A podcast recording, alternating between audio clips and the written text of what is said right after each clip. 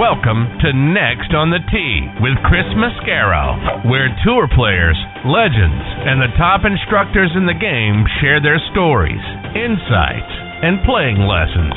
Join Chris every Tuesday night as he talks with the greats of the game. Tonight's show is sponsored by TaylorMade Golf, the PGA Tour Superstore, 2 Under, Golf Pride, Srixon Cleveland Golf. Your best performance starts with the right golf ball. Sun Mountain Golf Bags. Finn Scooters, making the game more fun. Edel Golf. Hit it, flip it, dial it in. And the McLemore Club experience, live above the clouds. Now, here's your host, Chris Mascaro.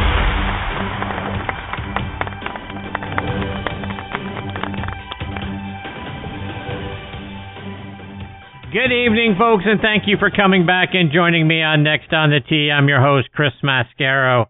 This week, I've got four great guests that I'm looking forward to sharing with you. I've got a former tour player who's become one of the all-time great show hosts. I've got one of the top radio guys from the state of Wisconsin. We'll take a step out of golf tonight for a little bit when I'm joined by a Hall of Fame drummer. And I've also got a good friend whose product was named one of the best for 2022 by Golf Digest.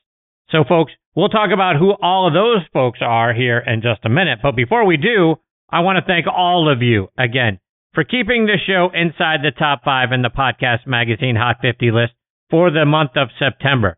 I really appreciate your votes and all of your wonderful support. Next on the tee is currently ranked number three. Our football show Thursday night tailgate right behind it at number five. Our goal obviously is to get both shows into the top two spots, so please continue to vote, and you can do so daily by going online to podcastmagazine.com forward slash hot 50. Your votes are what are going to get us on top. Thank you so much for taking a moment out of your busy days to vote for both shows. It means a great deal to me. Okay, on to tonight's show. First up is going to be Charlie Rymer. It's been 13 months, almost to the day, since the last time I got to have Charlie as part of the show and it's been a very challenging and triumphant, oh, by the way, 13 months for him. He was diagnosed with stage 3 colon cancer last year. He went through nearly a year's worth of treatment and surgeries and came out on the other side and got to ring the bell in July that he is cancer free. We're going to talk about that journey. We're also going to talk about his show, the Charlie Rymer Golf Show, and a whole lot more when he joins me here in just a few minutes. Following him, I'm going to get a visit from the founder of the Sports Geeks Radio Network, Wisconsin's own Chris Carter. I'm going to talk to Chris about the great golf courses that they have up there in Wisconsin. A lot of time goes under the radar, but they've got a lot of great golf up there. We'll talk about that. We'll also talk about what's going on between the PGA Tour and LIV Golf. Chris has been a great supporter of this show over the years, and I'm really looking forward to having him as part of it tonight. He'll join me about 25 minutes from now. Following him, I'm going to get a visit from Hall of Fame drummer Liberty DeVitto. Liberty was a member of Billy Joel's band for over 30 years. He's also been a session drummer, appearing with other great artists like Paul McCartney, Carly Simon, Karen Carpenter, Stevie Nicks, Bob James, and Meatloaf, to name just a few. He's been on records that have sold over 150 million copies around the world. So very excited to have Liberty as part of the show tonight. He'll join me a little bit later on in the hour. Then we're going to round it out tonight with a return visit from Bob Winskowicz. Bob is the founder of Squares Golf, the best golf shoes I've ever worn. You see players out on tour like Sepp Straka, John Daly, and Mark Calcavecchia wearing them. You've also seen Nick Faldo singing their praises for well over a year now. So we're going to catch up with Bob here about the great year that they've had, the great things he's got coming up for 2023 when he joins me about an hour from now. So there you have it, folks. More great stories, tips, and information are coming your way tonight on this edition of Next on the Tee. As always, Thank you so much for tuning in and taking the journey with me tonight. Before we get started, I want to remind you about our friends up at the McLemore. As you guys know, my buddies and I were there again this year for our annual golf trip, and it was even better the second time around. Everything about what they have up there is first class. The accommodations were fantastic. The practice facility is great. The on-premise restaurant called the Craig has outstanding food and service. And to say the course is spectacular would be doing it a disservice. Can't say enough great things about the place, folks. Go online to themclemore.com to see for yourself how spectacular it is. The golf course is co-designed by our good friends Bill Bergin and Rees Jones, and our friend and tour caddy Kip Henley said, outside of Pebble Beach, It's the most beautiful 18th hole he's ever seen. Golf Digest agreed, naming it the best finishing hole in America since 2000, and Links Magazine doubled down on that, naming it one of the top 10 finishing holes in all of golf. See why we're all saying such great things about the place by going online to themclemore.com. Also want to remind you about our friends over at TaylorMade. Golf is an interesting game because the better you hit the ball, the fewer shots you have to hit. That means the better you hit the ball, the less golf you actually have to play.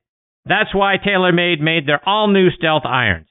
Stealth irons feature a Cap Back design with a 3D toe wrap designed to help deliver increased distance through the bag and more forgiveness on those occasional, or you know, maybe not so occasional, less than perfect shots.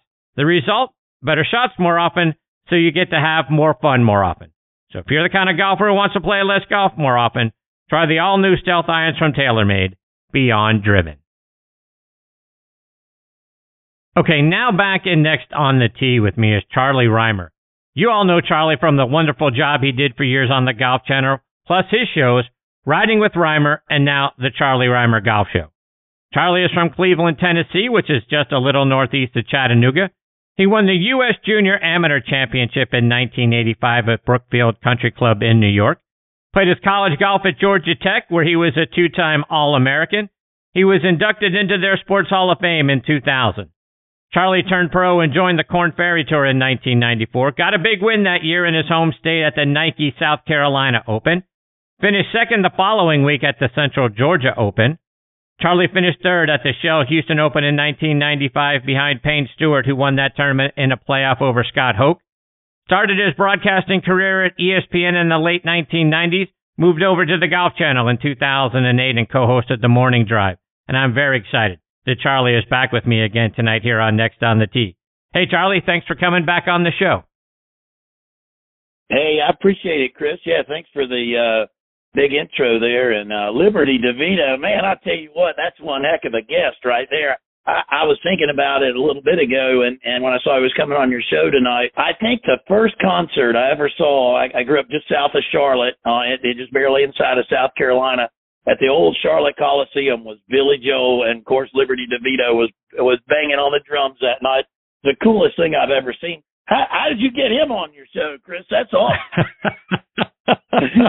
it is awesome, and I'm very excited he's a part of the show. And uh, to be honest with you, Charlie, I think uh, he sees that I'm friends with some other folks that are friends of his on social media. So when I asked the question, he probably thought, well, I guess this guy must be all right. He knows so and so and so and so. So come on this show. So it's quite, it's I'm very quite excited a, he's here. Net, it's quite a network in the world of golf. I, you know, to think the people that, uh, whether through broadcasting or through golf or uh, it's just amazing that the opportunity that you have uh, as a member of the media or uh, like me, playing a little bit and then a long term uh, member of the media, just to the doors that, that, that golf opens. It's unbelievable the relationships that are built through this game. Yeah, hundred percent agree with that. So, Charlie, like I mentioned in your intro, it's been almost 13 months to the day that we got to spend some time with you, and it hasn't exactly been a smooth 13 months for you. You battled and won against stage uh, stage three colon cancer. Catch us up on how you're doing and uh, how you were able to overcome it. Well, um, I, I, I have had a I've had a tough year. Um, as you know, uh, it, it's uh, hitting your family as well, and it just seems like uh, right now I'm 54 years old, and and I, I've just got a lot of friends and acquaintances and and you know people that I know that that are dealing with it, uh, some form of cancer, and uh, can- cancer is just cancer is bad news. I you know it it it it doesn't care if you're a Democrat or Republican, fat, skinny, what your religion is, what color your skin is. I mean, it just doesn't discriminate. But uh, um, I, I'm I'm hopefully towards the end of my journey of dealing with it. Um, I was was diagnosed um, with uh, it, it it started out I didn't have any symptoms and and uh, was just in for a physical and and the doc's like hey when's the last time you've had a colonoscopy and I had actually had one when I was 40 so was at that point it was about 11 or 12 years previous and he said it's time for a colonoscopy and go in and get the procedure which uh, re- really isn't a big deal at all getting a colonoscopy. But what is a big deal is when you're um, sitting there waiting for the doc to come in, and and before I'd gotten the thumbs up, hey, you're all clear. Uh, you know, we'll see you back here in ten years. But this time I got, well, we need to talk a little bit, and and uh, you know that's that's uh, sort of tough news to get. Um, and it, it wasn't it wasn't clean cut simple for me. It was you, you've got these things called polyps, and not um, all polyps don't turn into cancer, but all cancer comes from polyps. So they wanted to keep me under surveillance. So ended up being about a about a two year journey where uh, you know they'd have me come back in and do a colonoscopy, and I'd say, yeah, it's changing a little bit, and then I got sent to a specialist in Charleston, South Carolina, to try a technique called an advanced polypectomy. And please excuse me, Chris, if I get some of these terms wrong. Uh, I've had so many thrown at me in the last two years. It's not really my no specialty, but but uh, that that was a technique where they were trying to remove a polyp without having to actually go in and, and cut a section of your colon out, and and uh, had a few complications from that. And then the doctor wanted to try again, so we tried again. And the whole time they're looking at the biopsies and they're you know they're saying, hey, you don't have cancer. And then finally, um, a couple of doctors got together and they said, listen, you need to get your um, uh, section of your colon removed uh, the procedure I had is called a uh, right hemicolectomy, and uh, they they took about a foot of my colon. And, and by the way, it really upset me because afterwards I was trying to figure out what'd you do with my colon. I was wanting to take it home and put it in a pickle jar, Chris. I'm thinking they probably they probably threw it in a dumpster out back, and I got feral cats running around in Myrtle Beach, South Carolina, with a foot of my colon. and and uh they they would never tell me what they actually did with it. I, I want I it's like my colon I want uh that's the only humorous thing that I've dealt with in the past two years. But uh uh the the uh surgery was successful. I had some pretty serious complications from the surgery that kept me in the hospital about nine days and and uh um that that was not much fun. But about the third day the surgeon came in and he said, uh, oh, by the way, uh, we did the pathologies on your colon and you've got stage three colon cancer. And, um, my wife, who's an RN, was with me and, and, um, it really surprised us because we were thinking that we were aggressively, um, pursuing having a polyp removed, uh, by getting that section taken out and we were getting it before it turned to cancer, but we were actually a little bit late. And, uh, so that was, that was really, you know, pretty shocking news to hear. And then uh, I, I elected to go down and seek treatment at MD Anderson in Houston at that point. And and um, boy, I'm telling you what, that place is is absolutely amazing. Um, the CV on the doc that they assigned me was, was an impressive guy, starting with like a undergraduate degree in electrical engineering and uh, he's a PhD along with being an MD. His name is, is uh, uh, Scott Kopetz, and he's one of the best in the in the world. And and so um, I, I knew I was in great hands there. And they they did all the diagnostic tests and actually redid everything that we had had uh, done in other places. And he came up with a game plan, and um, they put me on on chemo. I was very fortunate to only get uh, three months of chemo, um, which was the standard of care for the, the kind that I have. They recently changed that. It used to be you get six months of chemo for what I had, and it gets progressively worse if you go through it. I, I don't know how you could really get through six months of that stuff, but uh, uh, we we made it through, and and uh, there was some you know some tough days, some challenging days, and and uh, um, uh, that the last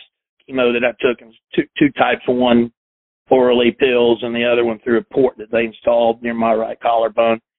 Uh, and, um, got through it and, and wait, wait a few weeks. Of course, you get to ring the bell when you get through your treatment and wait a few weeks and come back and, you know, get scans and blood tests and other things and get, and very blessed to get the news that, that, uh, I'm cancer free. I'll be under surveillance for probably at least three years, which is some sort of test for uh, either a scan or a colonoscopy or a blood test every every three months, and and you just to make sure that if if it does come back somewhere else, then we'll catch it really early. But um, the sense that I got in dealing with it was, you know, it it it it wasn't much fun. But when you start going to a cancer center like MD Anderson and you look around and there, there's always people that, gosh, have it so much worse than what you could possibly imagine.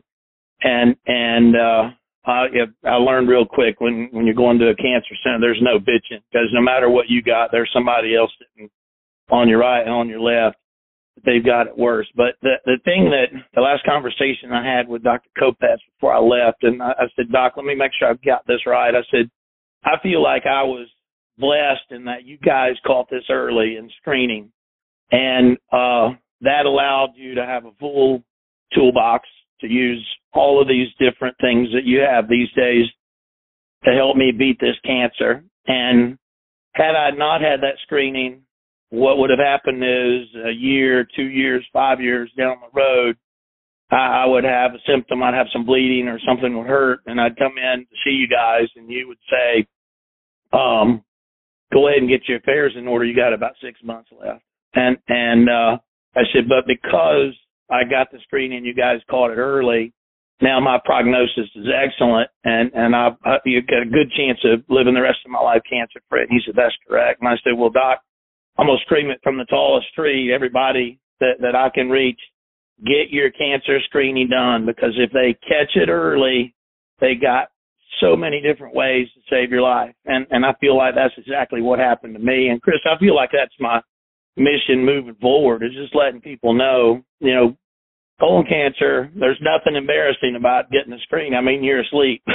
and and uh uh, so many, in particular, men don't want to go in and get the colonoscopy. And if you go do it, uh, and and you got a problem, it will absolutely save your life because that's what happened to me.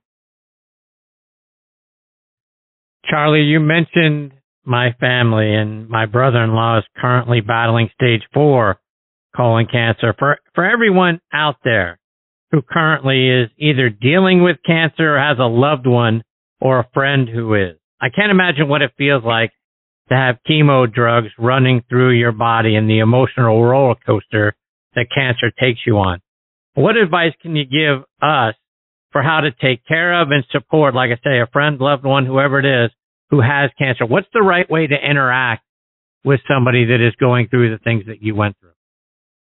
Well, that, that that's a wonderful question, and, and I would encourage people, um, if if you, you've got a loved one that's dealing with any kind of cancer, pick up your pick up your phone, send them a text. Text is the best way to do it. Just just say, hey, I'm thinking about you. I'm praying for you. You're you're you're on my mind.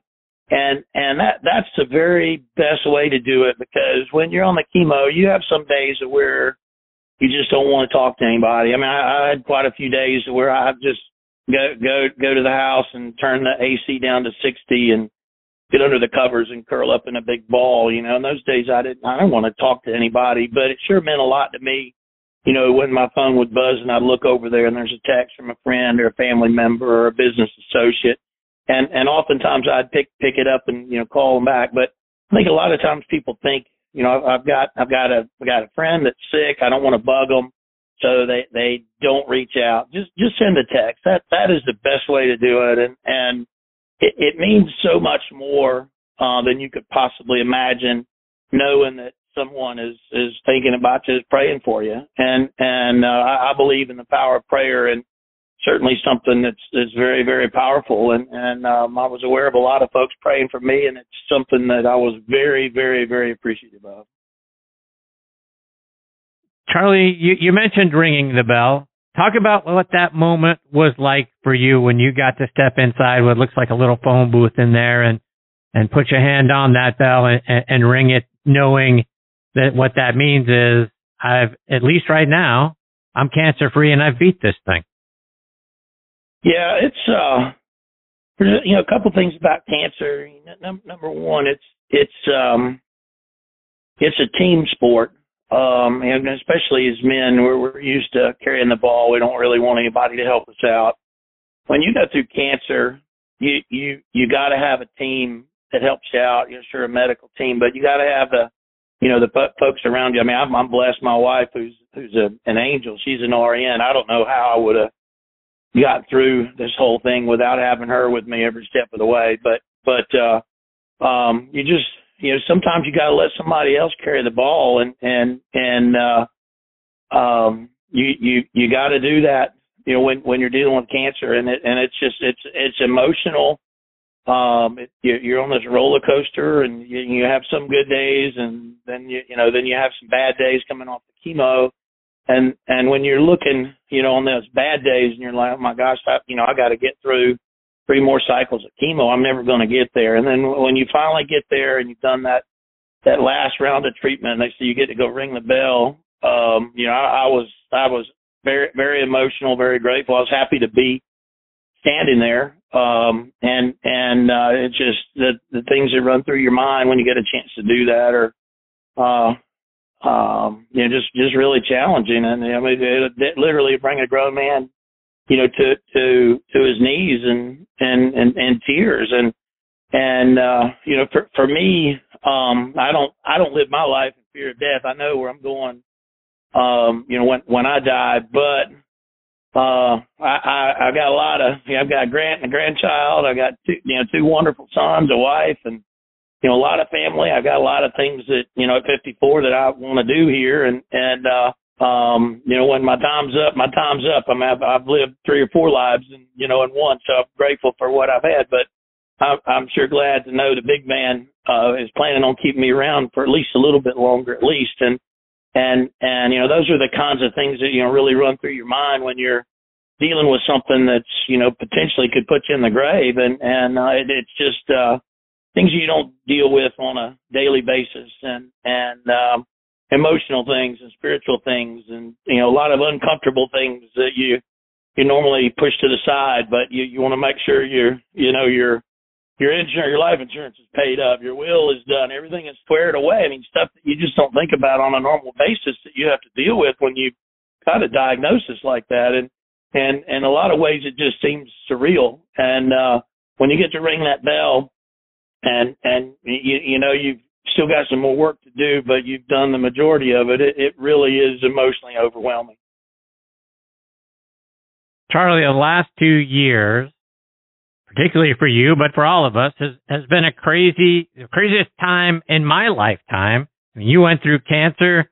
You've gone through the pandemic. Do you ever think that you'd see a time when you'd get excited to find Gold Bond available somewhere online? you, you know, that's, that's funny. You, you, uh, I tweet a lot and most of the time it's pretty silly stuff. But I'm gonna tell you what, when you're a big man like me and you're 54 years old and you've spent most of your life on the golf course, uh, gold bond is a big part of your life. And and uh, I, I I have a really hard time finding gold bond right now. And uh, my wife found some the other day. I think at Walmart.com, but at the normal places it's gone. I don't know what happened to it, but my life without gold bond is not as good as it is with Gold Bond. I, I mean, I I haven't I haven't left the house in over 40 years without using Gold Bond. I'm not gonna tell you where I put it, but I and all of a sudden I can't find it. It's panic time for me. So I'm I'm glad that my wife found it. Now I think I got a case of it now, so I'm good for at least about six months. I think. Charlie, along with all of your other duties, you're also the executive vice president at the McLemore, who was a wonderful partner with me in the show. Talk about what you're doing there. Well, Mac- McLemore is just is a wonderful place, and and uh, while I grew up in South Carolina, I was born uh, near Chattanooga, Tennessee, and and all my family is is in this area, and uh, um, I had heard of McLemore, but I hadn't been on the property, and and uh, gosh, close to about three years ago now, through a family connection, uh, I, I went up to look at the property, and and the principal there, the the president is is uh, uh, first day I ever met him is, is Dwayne Horton, and uh, now we're we're very close friends, and and uh, but but uh, I walked on the property, I took one look around, and I looked at Dwayne Horton, and I said, I don't know what this is gonna look like, but I'm in here. I want to be involved and and uh, so I, I started um, started out to to uh, just sort of do a little bit of consulting there, and and they included me in more and more of their meetings, and and the ownership group is just absolutely magnificent. It's a wonderful group of people, and and uh, they they want it to be a really special place, and and and it is, and they they do business in the right way, and they treat people right, and and uh, so uh, a little over a year ago they asked me to be a bigger part of the team and and hired me as executive vice president. And uh um it it allows me to use the part of my brain that is a PGA professional. And and uh uh it it's just been uh a, a joy to to to work for them. And and I've got some other things I do in the world of golf as well but but um everybody seems to get along well with me doing multiple things. But it's uh um, the golf course of recognition it's received, most notably Golf Digest putting in the top 100 courses of public access. Um, that that's something that's very exciting for us. Uh, we we've got a magnificent 200 million dollar hotel project that's right at 50% complete, and uh, very excited. Uh, we've got um, a new golf course that's under construction. In fact, uh, I'm on site probably at least two or three times a week, uh, most weeks. Um, Rees Jones and, and Bill Bergin, who teamed up to do the redesign of our existing course. This is a brand new design. It's called the Outpost, and uh, it, it's uh, I, I think going to uh, stir things up um, in the world of golf. We've got a piece of property, Chris. I don't know if you had a chance to get over and look at it, but it's about 480 acres, and uh, not a single house on the property and, and, uh, we've got a mile and a half of cliff edge and every inch of that cliff edge is filled up with golf hole. And, uh, so it, it's, uh, going to be something super special and both the, the new golf course and the hotel will come online, um, probably late spring in 2024. And, and, uh, when that happens, I think we can go toe to toe with just about any facility in the country and, and, uh, just a very energizing place. It's a spiritual place. We're on Lookout Mountain, just a little south of Chattanooga, at about 22, 2300 feet of elevation. That allows us to have big grass greens, which is which is something that, that you don't see a whole lot more. You don't see a whole lot of these days in the southeast. And, and our superintendent Ryan Emerson does a great job. So it's just a special place, a great team, and and uh, I'm I'm I'm thrilled that I get a chance to, to have a small role and, and something that I think is going to be significant in the world of golf. Charlie, just a couple more before I let you go, and I want to talk a little bit about your show. And right out of the gate, I got to ask you, you had Paige Spiranac on your show not all that long ago. How'd you get your wife to agree to that? well, my my wife's with me all the time at all times. Paige is Paige is great, and and uh, thrilled thrilled to have her uh, on, on the show. She she's uh, she's a lot of fun. She got a lot of things to say, and and uh, she she's uh, re- really an excellent golfer as well. And we're, we were happy to have her on the show, and and uh, we're we're in season two now. Last year we were on CBS Sports. This year we're we're on ESPN two, and and uh, generally on Sunday mornings at at uh, eight o'clock Eastern time, and and uh, we, we've had some really neat celebrities along with Paige. Uh, I got uh, most recently the shows um, had Sterling Sharpe on uh, this past week's show, and and uh, he he is wonderful. He, he's an old friend, and he's normally pretty stoked. He doesn't talk a lot. I, Chris, I could. We were driving out to like the 14th hole in my golf cart that we have hooked up with GoPros and drones flying around and camera guys and all this. I couldn't get him to to shut up. I'm, I'm like Sterling, wait, we haven't started taping yet. He, he's like, but I got a lot to say. I said, time out, and he never. And finally, we just rolled. I could, I couldn't even get to the start point of the show. And uh, Ster- Sterling was great. Um, we've got a show coming up. Uh, there's an actor Brian Baumgartner, who one of my all-time favorite shows, um, The Office on NBC. He plays the the beloved character uh Kevin from The Office. You know, the big guy that's it doesn't have a whole lot to say, but it's really funny. And and in fact, I'm going to be over at Myrtle Beach this weekend. Brian's going to be over. There's a famous episode of The Office where um, he made a big giant pot of chili and he spilled it all over the office, and that's turned into a thing. Uh, he's tied in with the folks that do the World Chili Cook-Off, and he's got a cookbook, and um, that that the World Chili Cook-Off is in. uh Myrtle Beach this weekend, and I get to be a judge with Brian Baumgartner, Kevin from the office. So I'm I'm very excited about that this weekend. But um, he he, he was a great guest, and and uh, so we've had Ray Romano, we've had Dustin Johnson. It's it's been uh, it's been a good year with, with a lot of fun guests, and and I try to get everybody relaxed as as you do. I take I take tips from professional interviewers like like you, and and try and apply what I see, but get get folks comfortable in talking and you get them in a golf cart and you're riding around, you, I think generally get a little bit different kind of answer than if you're in a more formal studio setting. So it's been fun taping that show in, in Myrtle Beach. And, and of course I represent Myrtle Beach and about 80, 80 golf courses down there. And, and, uh, uh, I've, I've split my time between the Chattanooga area and Myrtle Beach. And so I'm, I'm very fortunate. I feel like I'm on vacation, whether I'm in Chattanooga or Myrtle Beach. That's a, that's a good way to feel. So, uh, it's, it's, uh, been a lot of fun between my duties at Myrtle Beach and, and the, and the ESPN two show and, and being able to be, be, uh, a part of the McLemore team. Charlie, speaking about making people feel comfortable, one of my favorite episodes that you've done is with you and John Daly. You're out there playing a few holes with JD, who's wearing sandals and hit some shots barefoot. Talk about uh, getting to yeah. spend some time with JD.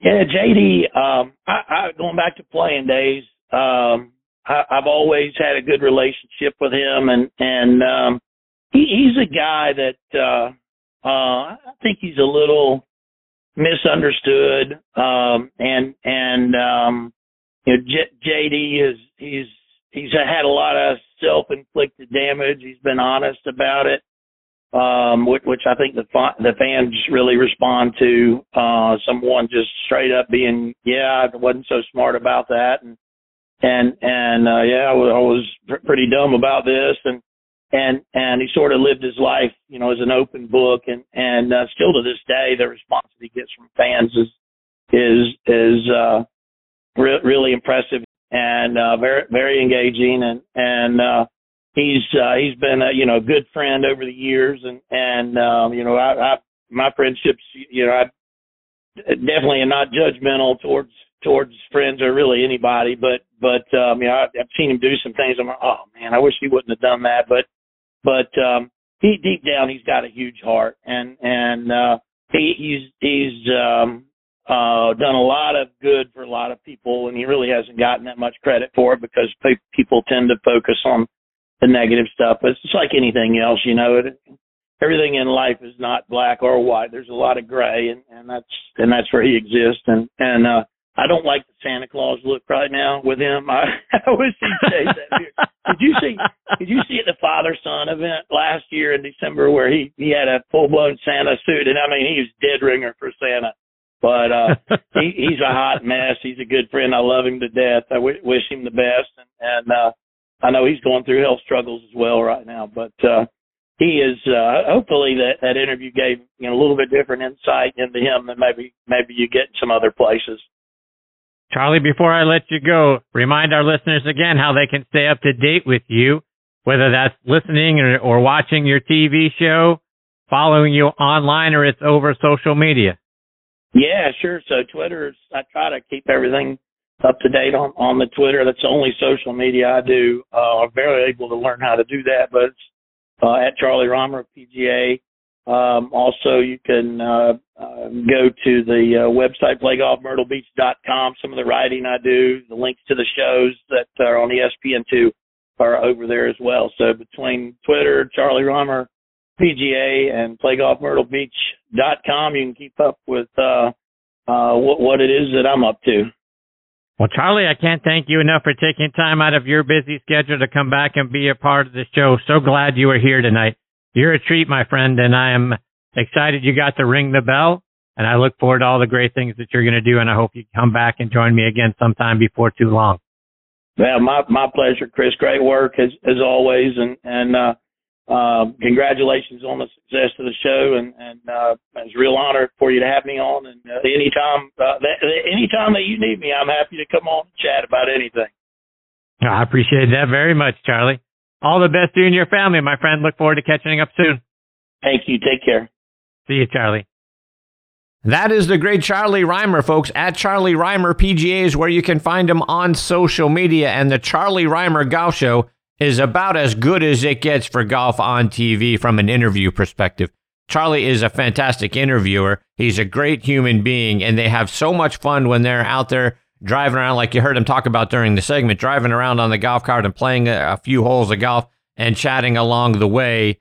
It is just the best golf show to watch on TV, and Charlie is a wonderful human being. I am so glad that he got to ring the bell at the end of all of his uh, cancer treatments and that sort of thing. And I am looking forward to having him back on the show many, many times.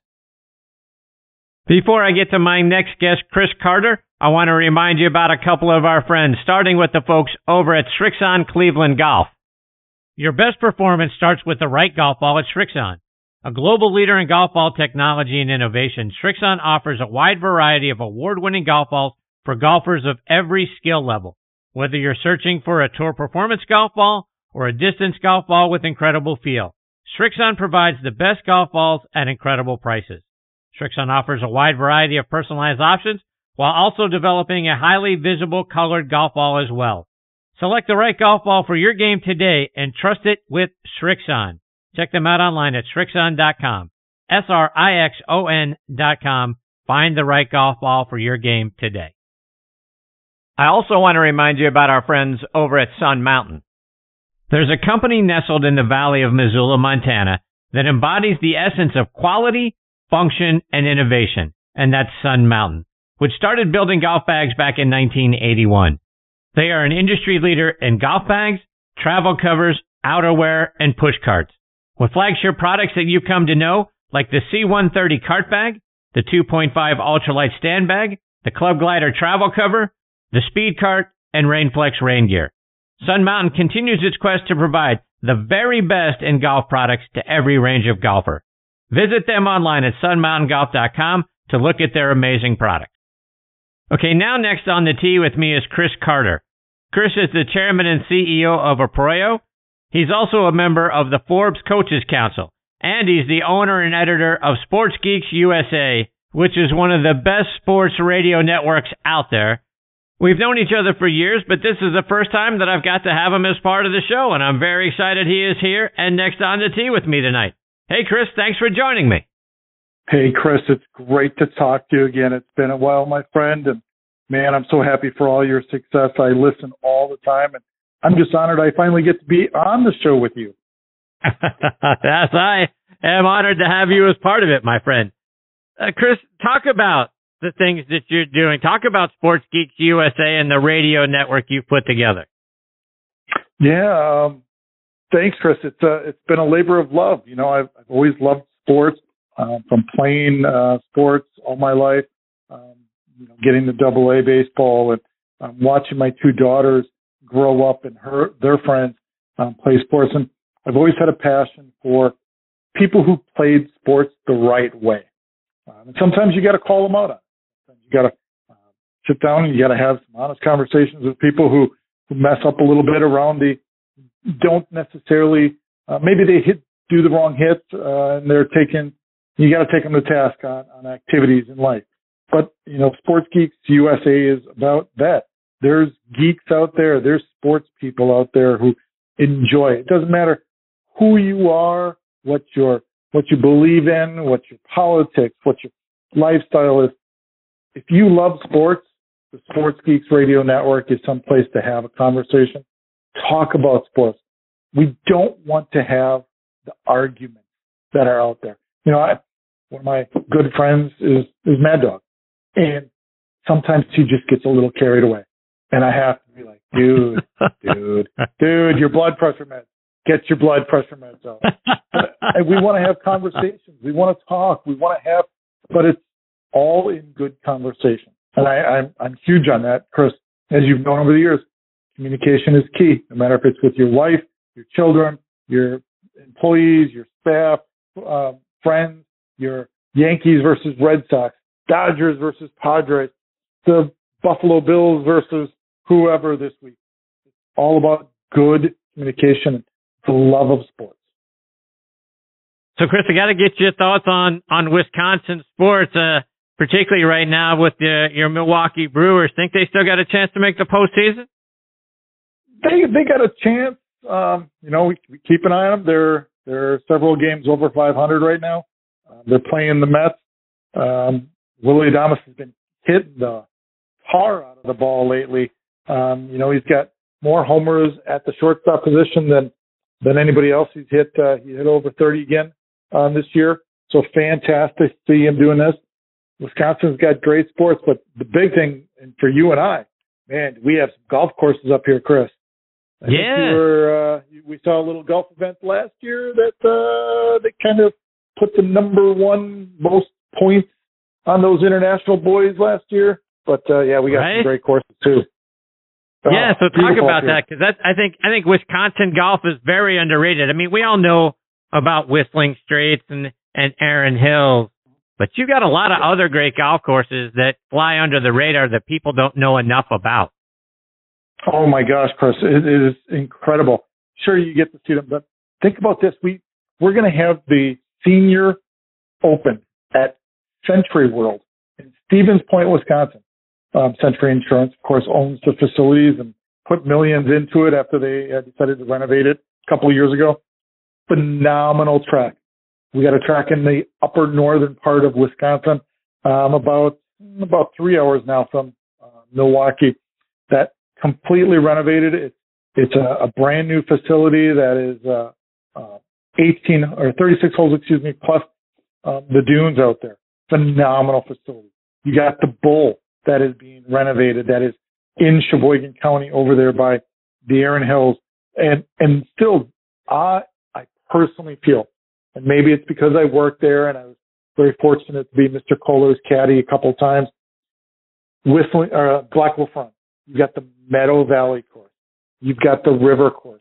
The original courses where they used to play the Andersen Consulting World Tournament. Just still outstanding courses. And you can still go down to Geneva National and you can play a player course, a Trevino course, or a Nicklaus course. And this state is so blessed. I can't play them all in a year. And, and to be honest, I don't know if I want to. My body's falling apart from playing so many rounds of golf. but yeah, Chris, why does why does Wisconsin golf go so far under the radar? Why are why don't we know enough about the great places that you have to play there?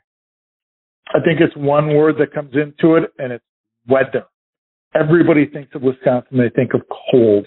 Um, they don't they don't do their research. And you know, we're very fortunate uh, the state of Wisconsin. Golf Magazine ranked them in the upper echelons of states to go and play course play golf at. Um, and you know, Mr. Kohler, uh, God rest his soul, just passed away last week. Uh, he really promoted that. You know, if it wasn't for him, Erin Hills wouldn't have been developed. If it wasn't for him, the Bull wouldn't have been developed. You know, they've got more courses that they're going to develop on the other side of Whistling Straits that he wants to do. Um, and so he really put an effort into it with his hotels uh, and to really push the envelope up here and bringing bringing fans and bringing golfers to Wisconsin in cold and inclement weather.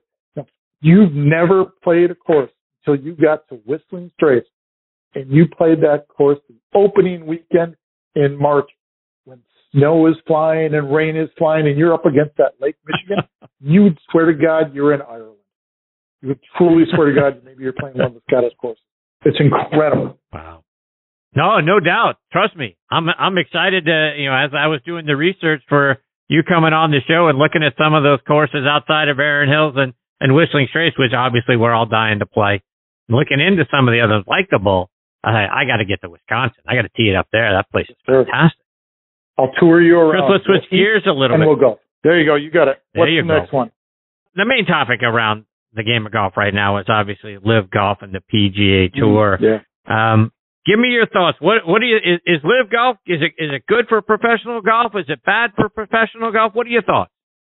Yeah, you know that's a great question, and I, I, I have these conversations with folks all the time on the, uh, with the Sports Geeks Radio Network, uh, SGRN. Uh, I tend to take politics out of life. Uh, I, I realize that country, what people think, what people do, things that have happened. I look at it as a sport. You've got golf. I love golf. I think my own personal opinion, and I there are others who believe my golf is great. And no matter how you're playing your golf game, it's great. And I look at this as an event or as an opportunity now in life for us golfers and for the tours. Now, mind you, there's 24 different tours, 23 different tours, and LIV is actually 24th. different tour out there. 23 of them have the official world golf ranking activities, which, mind you, they just changed their world golf ranking concepts. Um, this week it's official as of August. Um, I think personally, LIV is a good thing. I like the team events. Notice the PGA didn't start to do anything until after LIV started, and they saw the popularity of that. Are there some things that LIV should change? Absolutely. First year out of thing, fifth event out there, there's some things that they need to possibly change. Great. But the PGA has things that they need to change as well. They need to come to Jesus and they also need to say, you know what, we're, we've got, we've got problems in our own house. We need to clean those up to make us a better tour. Like, I'll give you an example, Chris. I love golf so much. I had no idea the Fortinet tournament was going on this past weekend and Max, who was the highest ranked golfer in the event, won the event. No, didn't even, didn't even see it on my radar. I was following LIV all weekend. I had it on my dish. I was listening to Feherty. I was excited about it. I'm right down here. I, I ended up going down to Chicago after I got home from Orlando. Uh, I, I like it. Uh, I take the politics out, take everything else out of it, and I look at golf. But yet, I think both groups need to tweak some things if they're going to come together. And I also think LIV needs to tweak some things if they're going to become part of the official world golf um, activities on there. And I, and, and one other point on that, I also think that the OWGR made some changes. And, and as a matter of fact, I, I walked through their 20 point presentation that they have on their website now. If they weren't gearing this towards the folks at LIV, I don't know. Because even Brandel Chamblee made a comment on at the President's Cup today. It sure does look like this fits what they're trying to do at LIV, but this has been in the works since 2017. So there are some things such as core setup is now is involved, field sizes cut sizes, how those um, setups and how they they don't need to do what they used to do, and they're taking more of the metrics from today's metrics on the field sizes and how many uh, how many events you play. You can get a 0.1 um, rating. I think that they're going to work something out I think they're going to become a tour, and I think that they're going to both work together to figure out do you need to be a 72 hole event? Look at what they did with the hero event. You know, and again, I'm going to quote the guy, Brandel Chamblee. Liked his commenting. He was a professional golfer. He's gotten further ahead in golf than I ever will in my life. He's opinionated. Love it. I love it when people talk. Sometimes a little too much, but he made a comment um, in regards to them calling them traitors, calling them this and that. Um, I don't like those types of comments towards people. You don't know what's happening in that man's dining room table with him and his wife sitting across from each other. Why they're making that decision. What's best for them. I think we need to calm down the rhetoric a little bit, look at it from a golfer standpoint, and look and see how we can advance the game of golf together. Just a couple more before I let you go. I want to get get your yeah. thoughts. How do you think that? How do you think the majors are going to end up dealing with the the guys that have gone over to LIV? Do you think the past champions are going to be allowed to come back, invited back to play in the majors in the Players Championship, or do you think they come out and get behind the PGA Tour and ban the players that have left to go to LIV? So they should allow any past champion to play. If you won the Masters, you got a lifetime pass. You should be allowed to come back. Sight unseen. You are a champion. Yeah. You should come back. Cam Smith, he won. Oh, he won two of the majors this year. Should be allowed to come back and play in his events next year. He's allowed, according to the rules and regulations of the major tournament, which only one is run by the PGA of America. If they want to say, nope, we're no longer going to allow that, well, then they, they need to start looking in the mirror. Because if you're just going to cut them out for that, You know, I I I I take this. I, I made this comparison to somebody the other day. Jumbo Ozaki. When Jumbo was over in Japan, he crushed it. He was killing it. He was the number one Japanese player forever. Came over to the States, that dude couldn't play for Squadouche. And it was, still was in the top 10 though. Was always in the top 10 rankings because of the way that it was set up in Japan. Now, was that right? No, not necessarily. But that's why you make modifications. You work with each other on why what, how a field is how the course is ranked and set up compared to that's why they always say majors are more difficult because the courses are set up to bring out the best in the best players. Well, when you have the best players playing in these LIV events, who are some of the top players in the world right now, how can you not say that some of those courses are not the best in the world? Because they absolutely are, according to Golf Magazine. They're some of the best mm-hmm. darn course. Pumpkin Ridge. Pumpkin Ridge is no longer a, a top five course. Come on, Brandel Chamblee. You need to you need to check that ego at the door. Chris, before I let you go, let our listeners know how can they stay up to date with what you're doing and stay up to date with all the things that you're doing over there at SGRN and then follow you online and on social media. Oh yeah, I appreciate it. So the first one, of course, is always on Twitter. Um, I I can be found. I'm personally the Milwaukee Sports Geek. I'm MKE Sports Geek um, on my Twitter. Um, I also have my some of my personal on Twitter.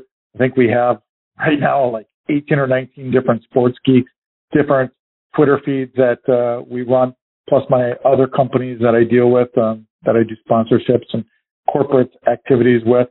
Um, and then you know you can always go to our website, hear us uh, in our our uh, stations. You know we like to say that we're the uh, we're the common man's barstool sports. So uh, feel free to uh, pick us up anytime around there And, you know, we're always looking for good conversation. Chris, I can't thank you enough for taking time out of your night to come and be a part of this show. I hope you'll come back, share more of your thoughts, and then update us on all the great things going on in Wisconsin golf sometime soon, my friend. You're a treat. Chris, my buddy, uh, next time you're up here, give me a call. We'll go play hit uh, hit the sticks, and then we'll go get some good food up at the American Club up in Kohler. I look forward to it. Take care, Chris. All the best Thanks, to you and your family. We'll catch up soon. You too. Cheers. Thanks, Chris. That is Chris Carter. Again, MKE Sports Geek is where you can find him on social media. Sports Geeks USA is the radio network that he's put together. And like he talked about, Wisconsin golf is fantastic, way under the radar for all of us. Love to get up there sometime and check out all the fantastic golf courses that they have available up there. And look forward to having Chris back as as he talks about more of the great golf courses that there are up there that we can put together. It's not just Erin Hills and it's not just Whistling Straits. There's a bunch of great golf courses in Wisconsin. Chris is doing a great job with his radio network on all the great things. It's not just golf, like he said. Check him out online and give him a follow on Twitter. Before I get to my next guest, Liberty DeVitto, I want to remind you about a couple of more of our friends, starting with the folks over at Edel Golf. Two Under Men's Performance Briefs have just released their new Spring and Summer 22 collections with fun, new, and exciting prints like the Freedom 2 and 3, Santa Fe, Tigers, Zebras, and Duckies. And their new exclusive Folds of Honor collection where they donate 20% of all Folds of Honor sales proceeds to that cause. The patented Joey Pouch technology delivers maximum comfort, fit, and performance while preventing any unwanted skin on skin contact or chafing. Good for anything from the golf course to the boardroom to the bedroom. You can find these two under performance briefs in over 4,000 golf pro shops nationwide, all Scheels sports stores, all PGA Tour superstores, Golf Galaxy, Dillard's, and other fine retailers near you. You can also order them online at 2under.com. That's the number two, U-N-D-R.com. 2 Under, performance in your pants. Use code NEXT20, that's N-X-T TEE20 for a 20% discount on the 2 Under website.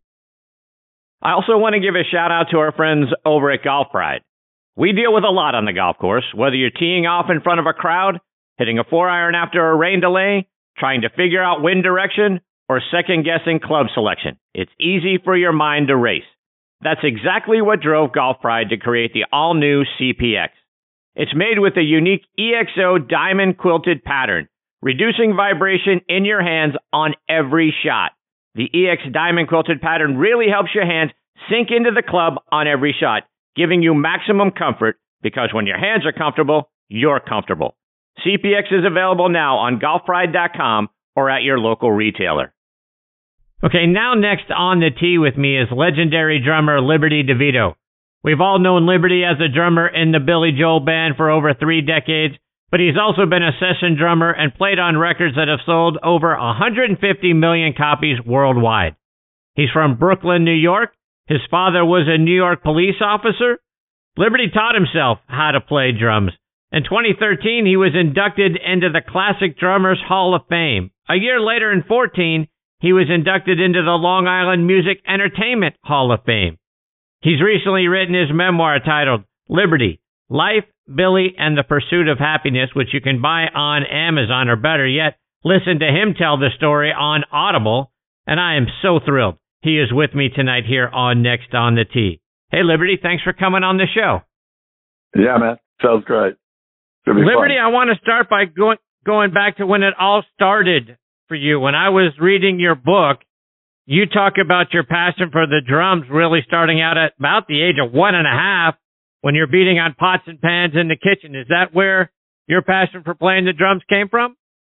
You know, it's funny. Uh, later on in my career, I asked my dad, you know, he bought me drums. I always loved music, but he bought me drums at one point. And I asked him later on in my career, after I had made it with Billy, I said, why did you buy me drums? And he said, because they didn't make Prozac when you were a kid. So, yeah, I guess I, so, so yeah, I guess I to, uh, bang on the pots and pans and everything. I used to have to sit, uh, in study hall in, in, in high school. I used to have to sit directly across from the teacher because I used to just tap my drumsticks on the, on the desk all the time or bang on the desk with my hands. And so they made me sit right across from the teacher so I wouldn't do that. You know, I was banging on everything. Liberty, talk Always about fun. who yeah. Gene Krupa is and the impact that that he and Ringo Starr had on your career. Well, my mom loved Gene Krupa. You know, uh, she used to go uh, cut school to see Frank Sinatra sing and all, everything like that. She was the one that really got me into music, and she was the one that really enjoyed while I was practicing the drums. She always knew where I was because she could hear me from the basement.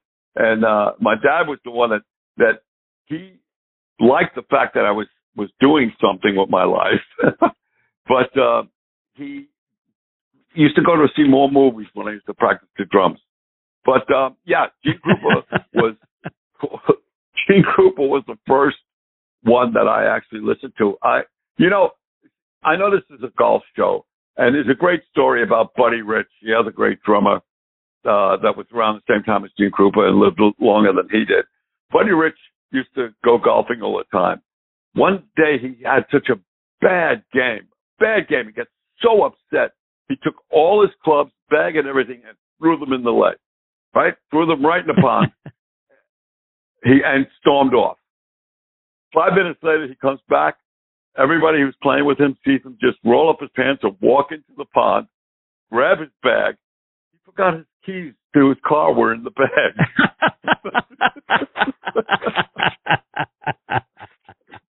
That's great. yeah. You know, I played golf. Uh, we'll get off the drums for a little bit. I played golf. I lived in Florida for nine years. I lived in Orlando. Played on Disney courses, played on all that kind of stuff. And the one thing that I used to say after a game of golf was, thank God I've already had a career because I was so bad at it. did Did you try to teach yourself how to play golf just like you taught yourself how to play drums? Oh, oh yeah, yeah. It was impossible. It's one of the hardest things I ever did. You know, eventually I asked my wife. I said, uh, "Golf course or intercourse?" She bought me a new set of clubs. You know, so. Um,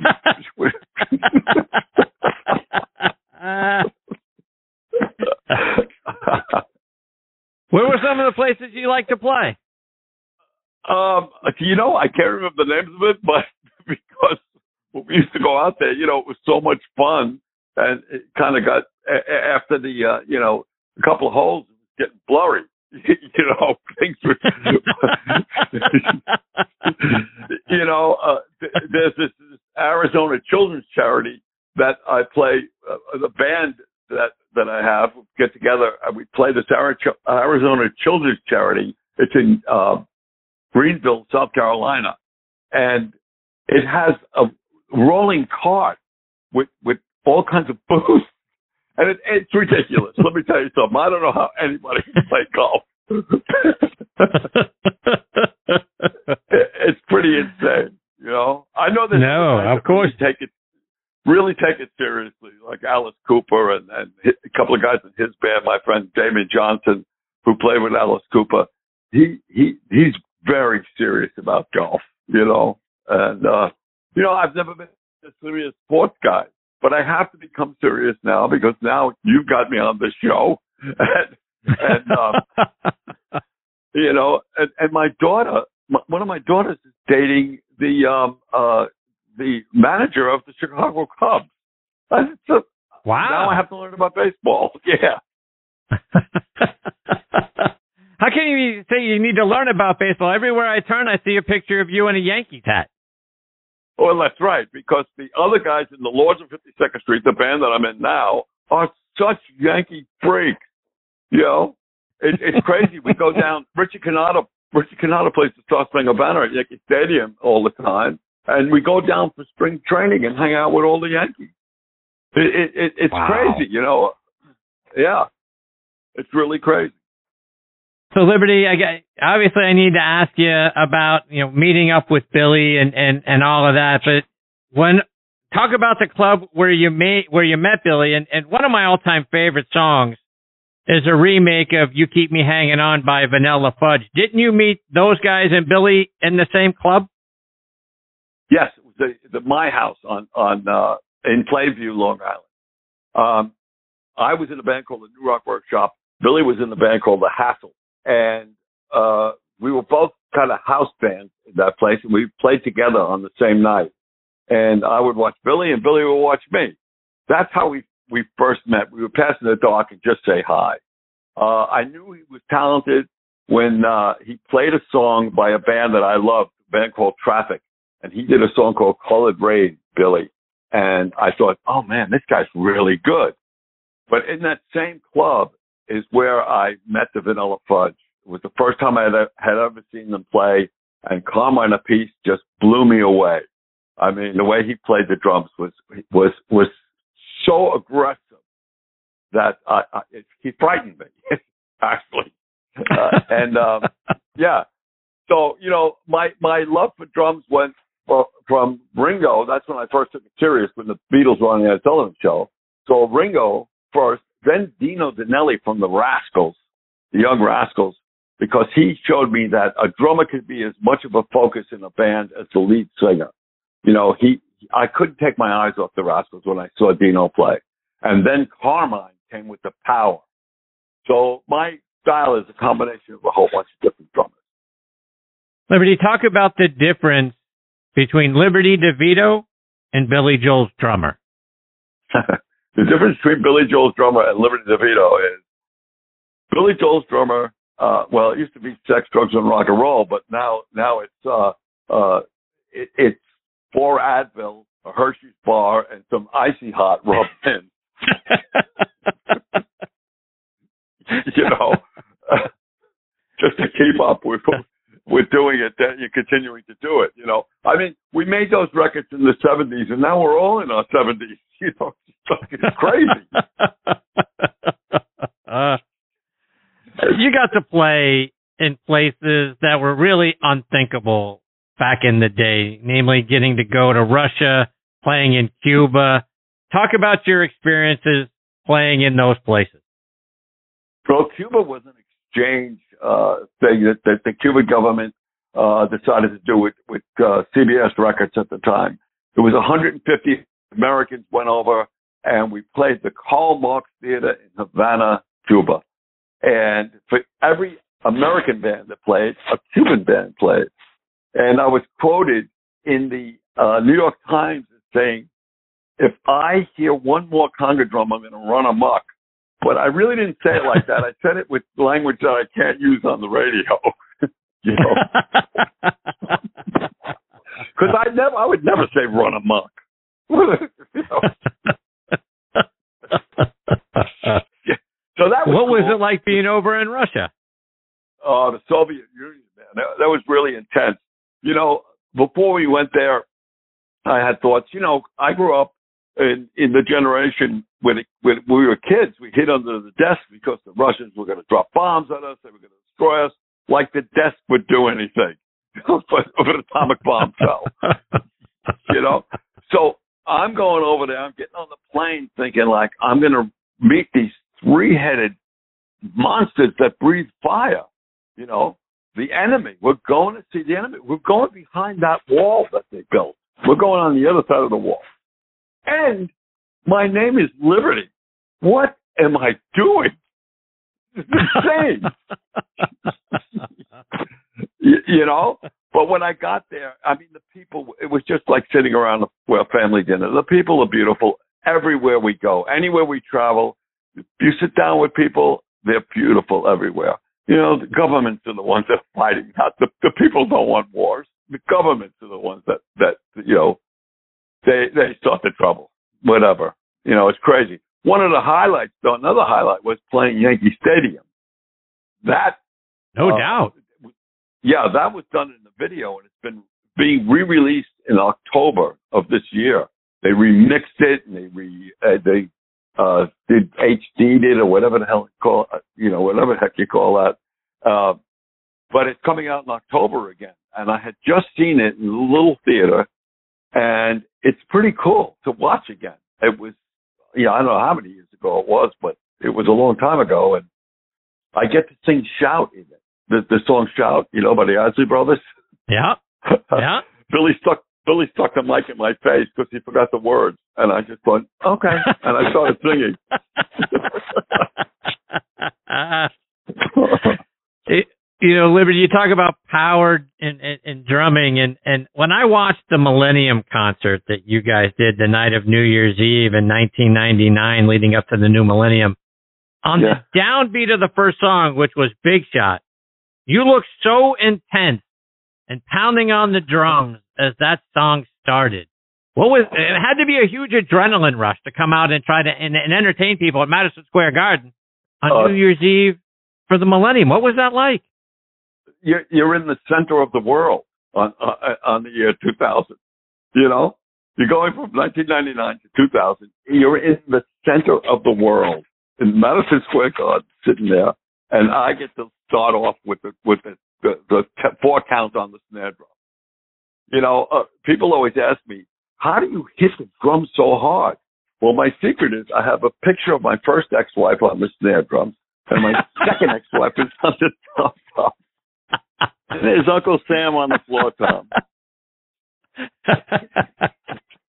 uh, that's awesome.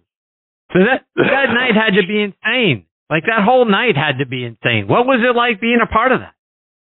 It, wa- it was insane. It was insane. And you know, we we had to start the show and then time it so when when it hit uh, twelve o'clock, twelve midnight, the balloons fell and all that confetti and everything like that. So it was interesting in the things that Billy chose to do to kind of waste time between songs. We played songs that we've never played before.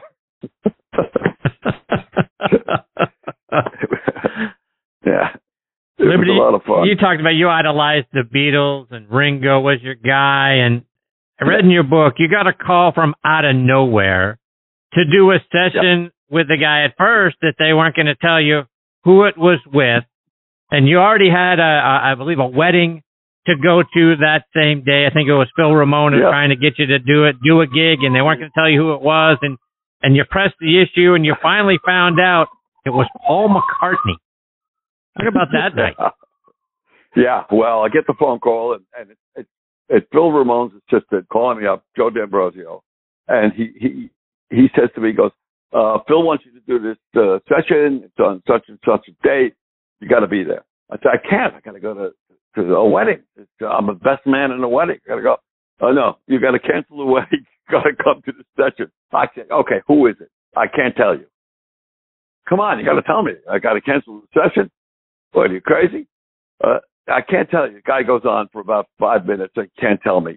Right? Finally, he goes, okay, I'll tell you. It's Paul McCartney. I went, I'm going to call you back in, in two minutes. Right. So I go to my mom because I always went to my mother and I always asked her, what should I do? You know, I called my mom. I said, mom, it's, it's, uh, I got to do this session. They want me to do it, but I got this wedding the same day. Uh, they want me to cancel the wedding. I don't know what I should do. And my mother says, oh no, Liv, you got to go to the wedding. You told your friend you'd be in the bridal party. You got to do it, you know? And then my mom finally says, who's it for? And I said, it's Paul McCartney. And she goes, frig the wedding. Forget it. you know?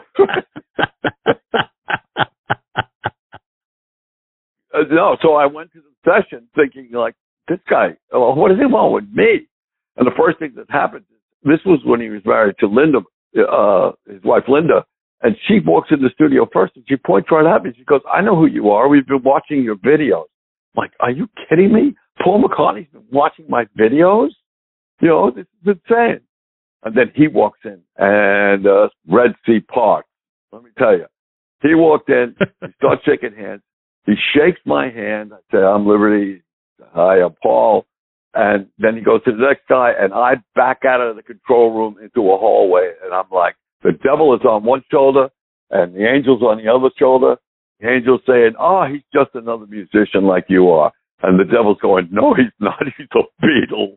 You know, going back and forth like it was insane. It was insane. And you guys actually flipped roles at one point, right? Didn't you sit down at the drums and you started playing the drums and not to be shown oh, up, you picked yeah. up a, a guitar and started to play the guitar? Uh, yeah, well, he sat down on the drums. We did a, we did one, we did two songs. In between the two songs, we took a break. You know, we ate pizza. We talked about children. It was nice.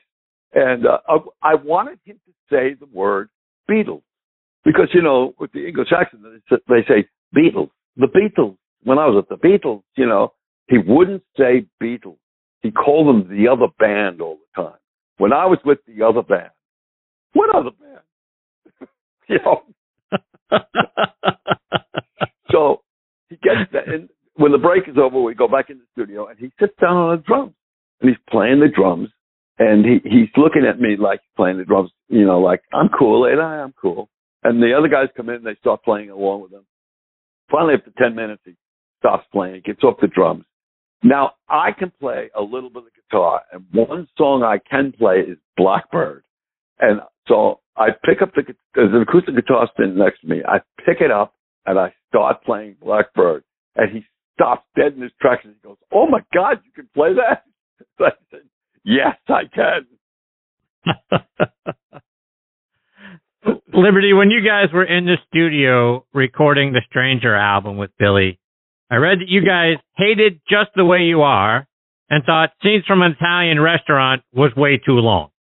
You guys ever say Yeah, anything yeah. to Billy about that?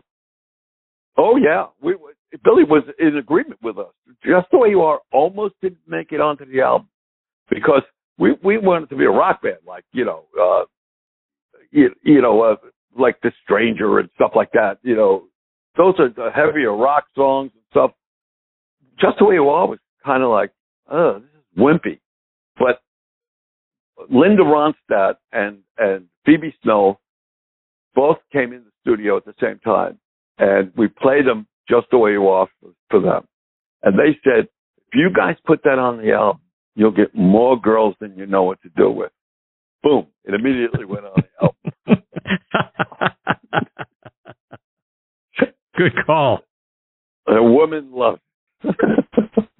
Liberty, in the documentary Hired Gun, you said if Billy's the father of all those songs, I'm at least the uncle. Is that accurate? Yeah. That is accurate. You know, uh, Billy wrote the songs. When when when people think Billy Joel, because his name's on the cover, his picture's on the front cover, we're only on the back. They think Billy comes in the studio and tells us what to do. When we went into the studio, the first day, Billy might have had two or three songs that were maybe complete. That's all, just the chords and the words. We come up with the parts, we create the parts that, that you hear on the record. Uh, the drum beats or the guitar parts. Those are all created by the musicians that are in the room with Billy. You know, in the beginning of my book, Billy says that I took his classical training and made it into rock and roll. You know, I, I'm the guy that didn't take lessons. Billy was a classically trained musician. So together, you know, he wrote the beautiful melodies and I took it to the street, to, to the common person, you know, uh, and it just seemed to work out like that. We, we, our niche, we, we were from middle class, blue collar families and we wrote that kind of music and people were able to relate to us. Liberty, this is uh, this show has obviously given me a lot of opportunities uh, from a golf perspective to meet a lot of my golf heroes. I have to imagine that your music and the things you did, you had to have met all your heroes. Who are some of oh. the incredible people that uh, you know as a kid you you dreamt about meeting and suddenly you're standing in a room with them?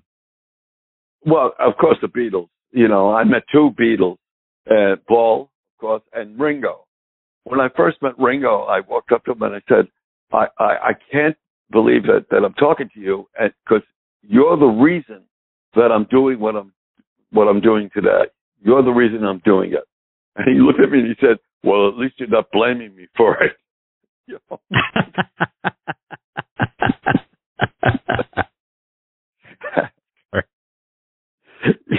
Speaking of heroes. Yeah. Go ahead. Oh, I was going to tell you, when I was in high school, everybody knew I wanted to be a drummer. And I loved the group Traffic that Steve Winwood was in. And in my yearbook, I have people, they, they would write, keep your head together and one day you'll be playing Madison Square Garden and stuff like that. And somebody wrote, keep practicing and one day you'll play with Steve Winwood. Well, Steve Winwood played on the Bridge album with us. He played the organ on one of the songs called Getting Closer. And I brought my yearbook from high school into the studio and showed him. And I said, look at wow. this. And he, he looked at me and goes, oh man, you're making me feel old.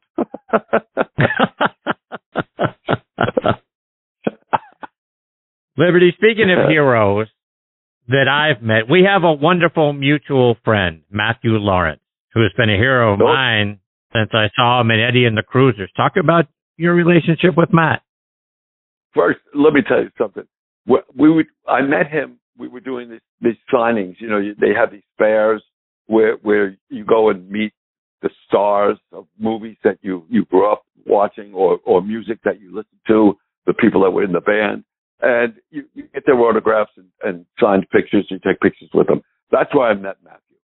Now, my wife is an Eddie and the Cruisers freak. My wife is is of that age. She's younger than I am, and um, she's of that age, Eddie and the Cruisers.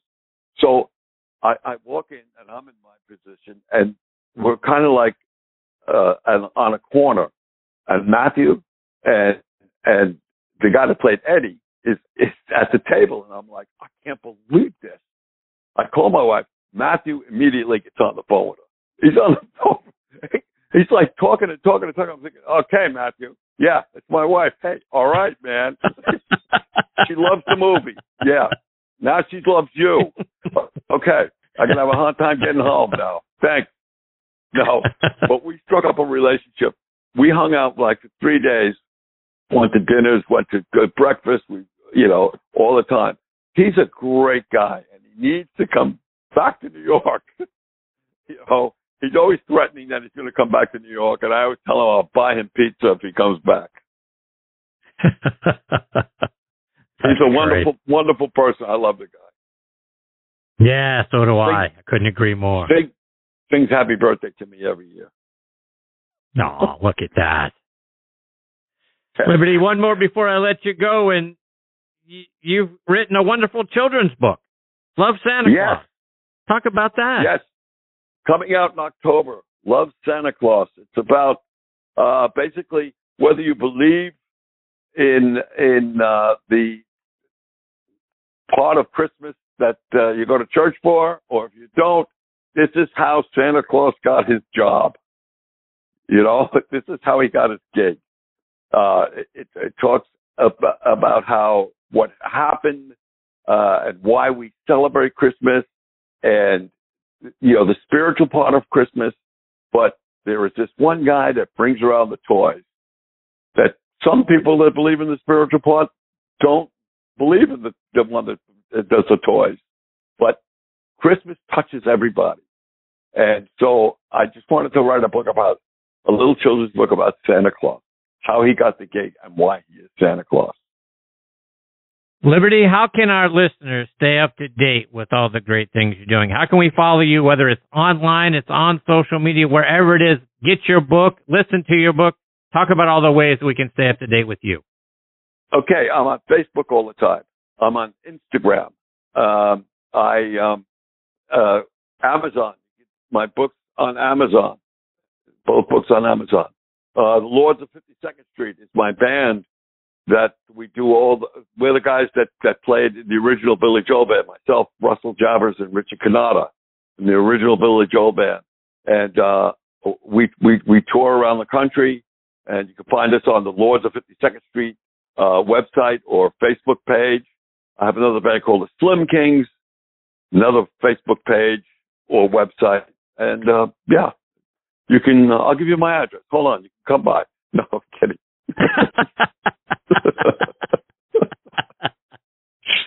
Liberty, you're a treat, my friend. I can't I can't thank you enough for taking time out of your busy schedule to come and be a part of this show. I hope we get the privilege of catching up with you again sometime. That's great. Where are you located? I'm in Atlanta. Oh, Atlanta's very nice. I love Atlanta. You know, you got a Bronco museum down there. I used to have a 74 Bronco and there's a guy that has all these restored Broncos. It's a mu- museum of restored Broncos, and it's he, he really? told me if I ever come down, yeah, he told me if I ever come down there, I can, I should stop by and see them. I, I he posts all the time on vintage Broncos. They're beautiful. Really? Yeah. That's interesting because Yeah. my wife is a huge Bronco fan, if you will.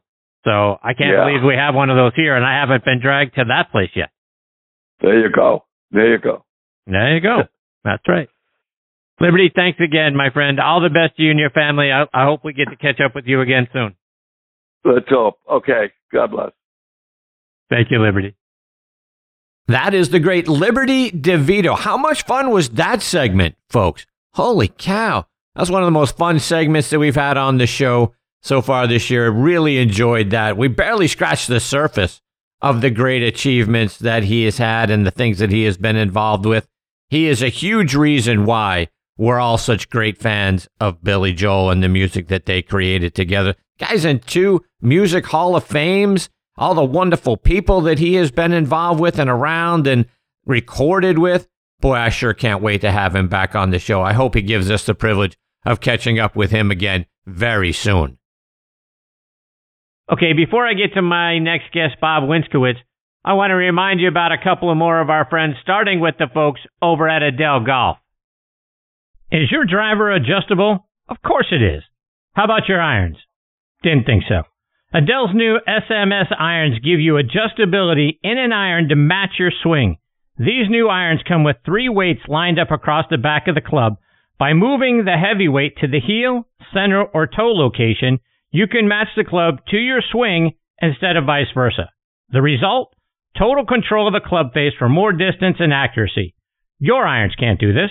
Check them out online by going to adelgolf.com. I also want to give a shout out to our friends over at Squares Golf. Are you like me, always considering new golf equipment, maybe a new driver? Well, let me reset your thinking because I discovered Squares golf shoes. The patented Squares toe provides balance, stability, and a wider base for increased connection to the ground, effectively increasing your swing speed by 2.2 miles per hour and an average of 9 yards of distance. Independent testing proves it. That's right. It's proven in science. Go to squares.com, get the Squares 30 day money back guarantee, and use promo code DISTANCE to get $20 off.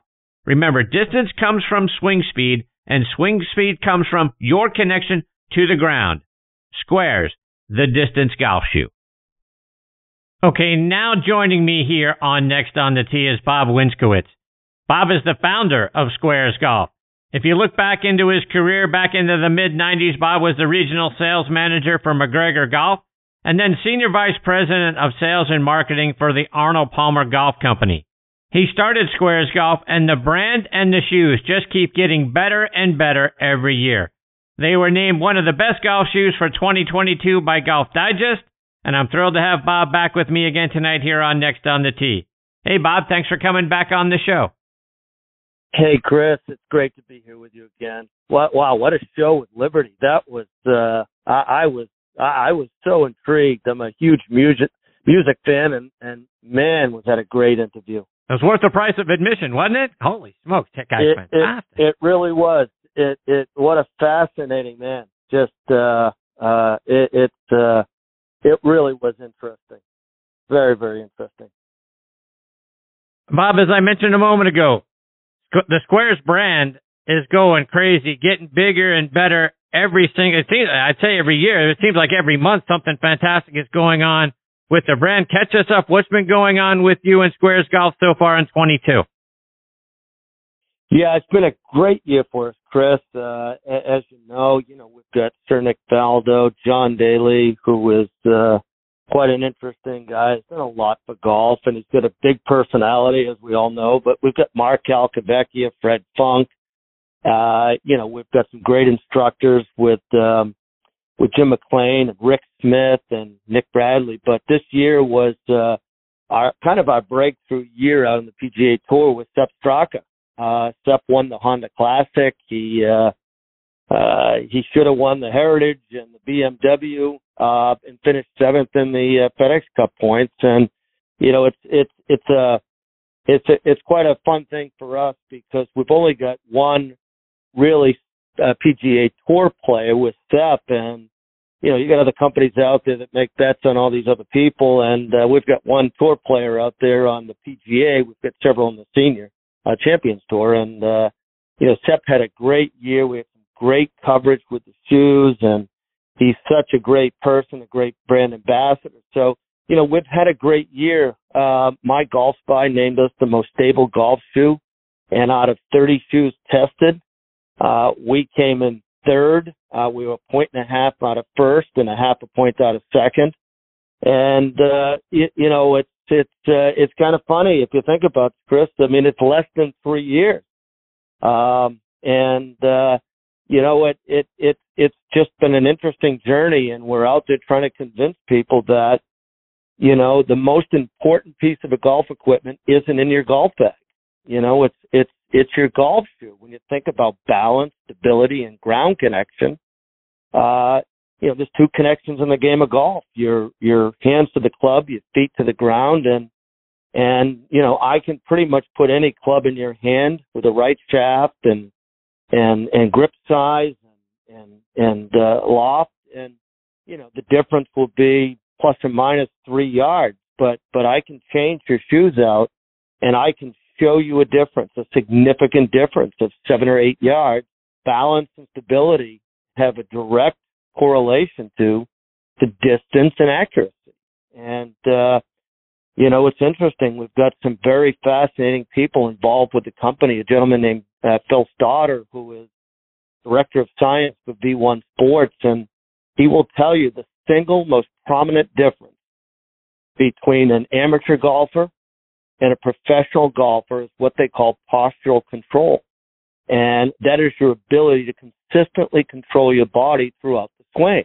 These guys on the tour have got a repetitive swing and they're very consistent guys like you and I are, you know, we can go out and have a great round, but the next round we could be all over the place. It's that postural control, it's that consistency. And that really that that emanates from your connection to the ground and your balance and stability, and that's what we focused on with Squares. So I know that was a long-winded answer about uh, you know about 2022, but but it is you know, it's a campaign that we're now pushing forward that it's, it's what we call it's the shoes.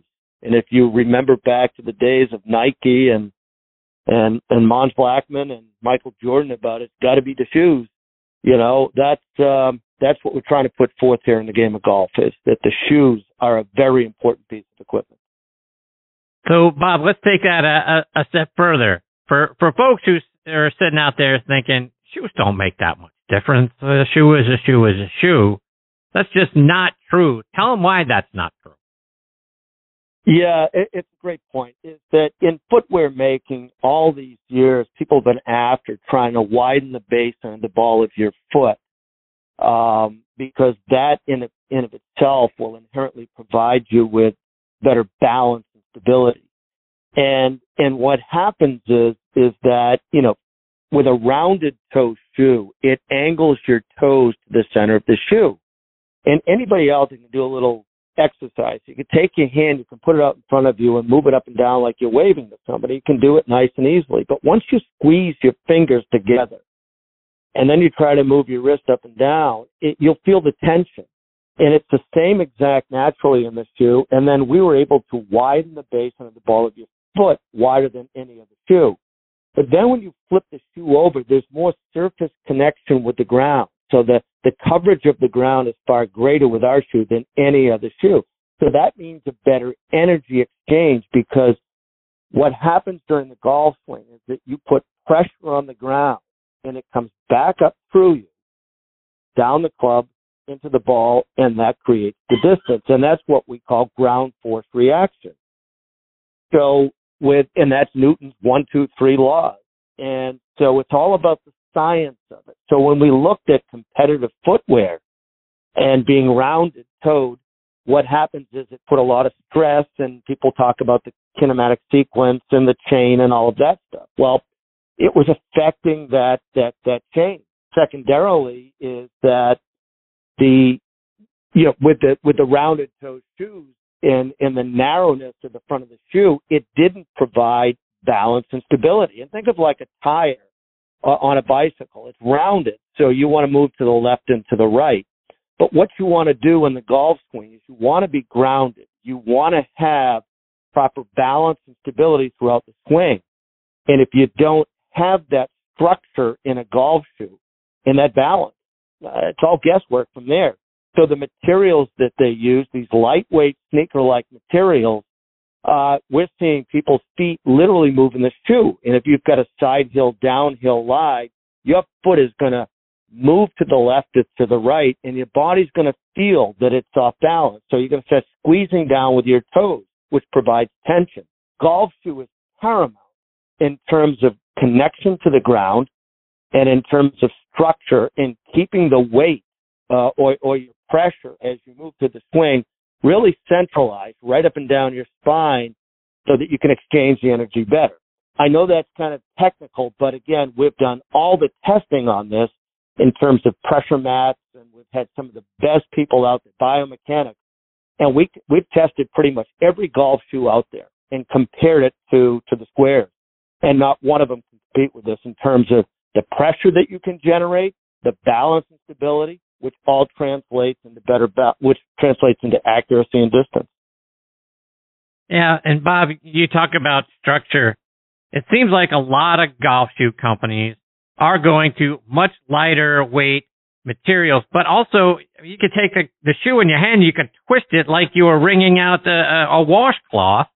And to me, to your point, if you're wearing a shoe like that, I mean, your your feet are going to roll left and right depending on you know, with, if you're right-handed or left-handed. And that's going to take distance off your swing. That's going to take swing speed down. That's going to make your accuracy go way off because you're going to pull or push the shot.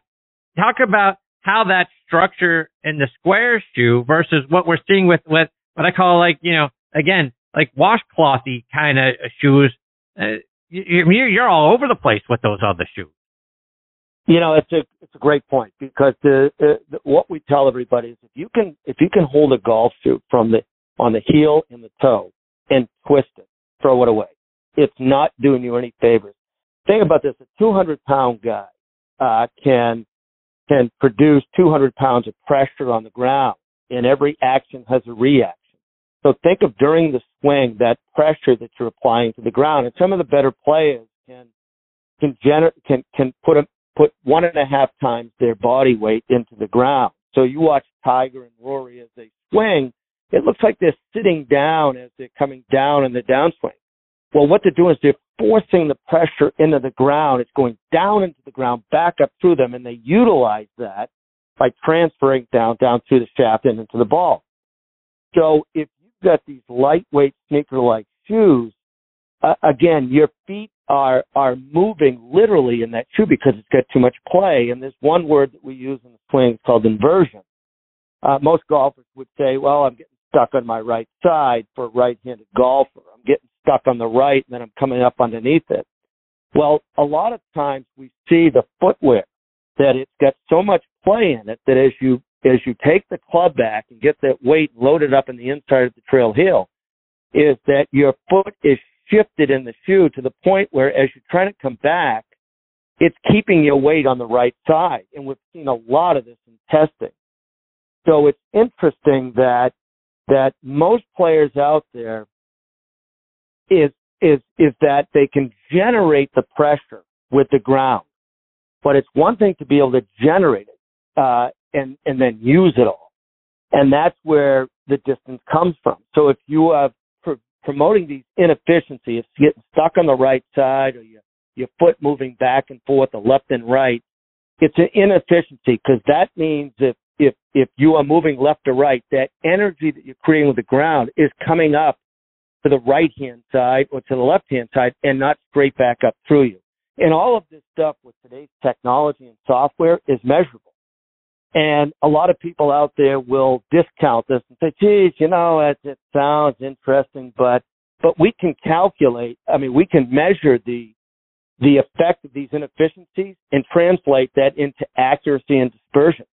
Uh, I mean, dispersion and distance rather. And, and it's quite fascinating, uh, science. And that's where a lot of these tour pros today are focused is that with the USGA regulations on clubs and shafts, you know, where else do these guys get distance from? They get it from the ground and they're starting to focus in on the pressure mats and how to generate the pressure and then optimize the pressure. Bob, you guys have come up with a couple of new designs this year, the square speed and the and the speed mesh. Talk about those new shoes and how you put those together, but also didn't give up any of the stability. Yeah, so the new speed shoe is the one that Sepp has worn all year this year, and uh, I, again, I'm so proud of that design. You know, we really focused on the structure of that shoe on the lateral side, and you know the base under the ball of your foot, and the strategic placements of the cleats on the bottom of the shoe.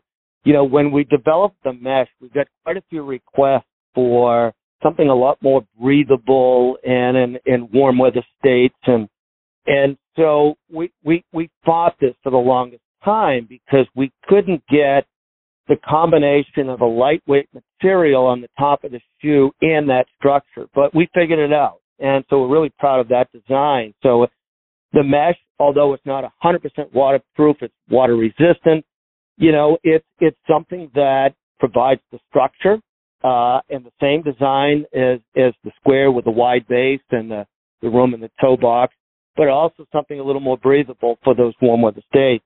You know, it's interesting when I was listening to your last guest talking about Christmas and things like that. One of the things I'm very proud of uh, is the shoe that we're launching next month, and we call it the 316. Uh, and it's got the 316 on the side of the shoe, as in John 316. And uh, one of the things that my other half and I have are very proud of that we've participated in for the last five years is something called Samaritan's Purse Operation Christmas Child. And this was founded by Billy Graham's son, Franklin Graham. And what they do is they send these shoe boxes all around the world to people, to kids, young kids, uh, different age brackets, that otherwise have probably never received a gift, have no clue about Christmas. Um, and and what this uh, what this Operation Christmas Child does is they send millions upon millions, hundreds of millions of shoe boxes all over the world.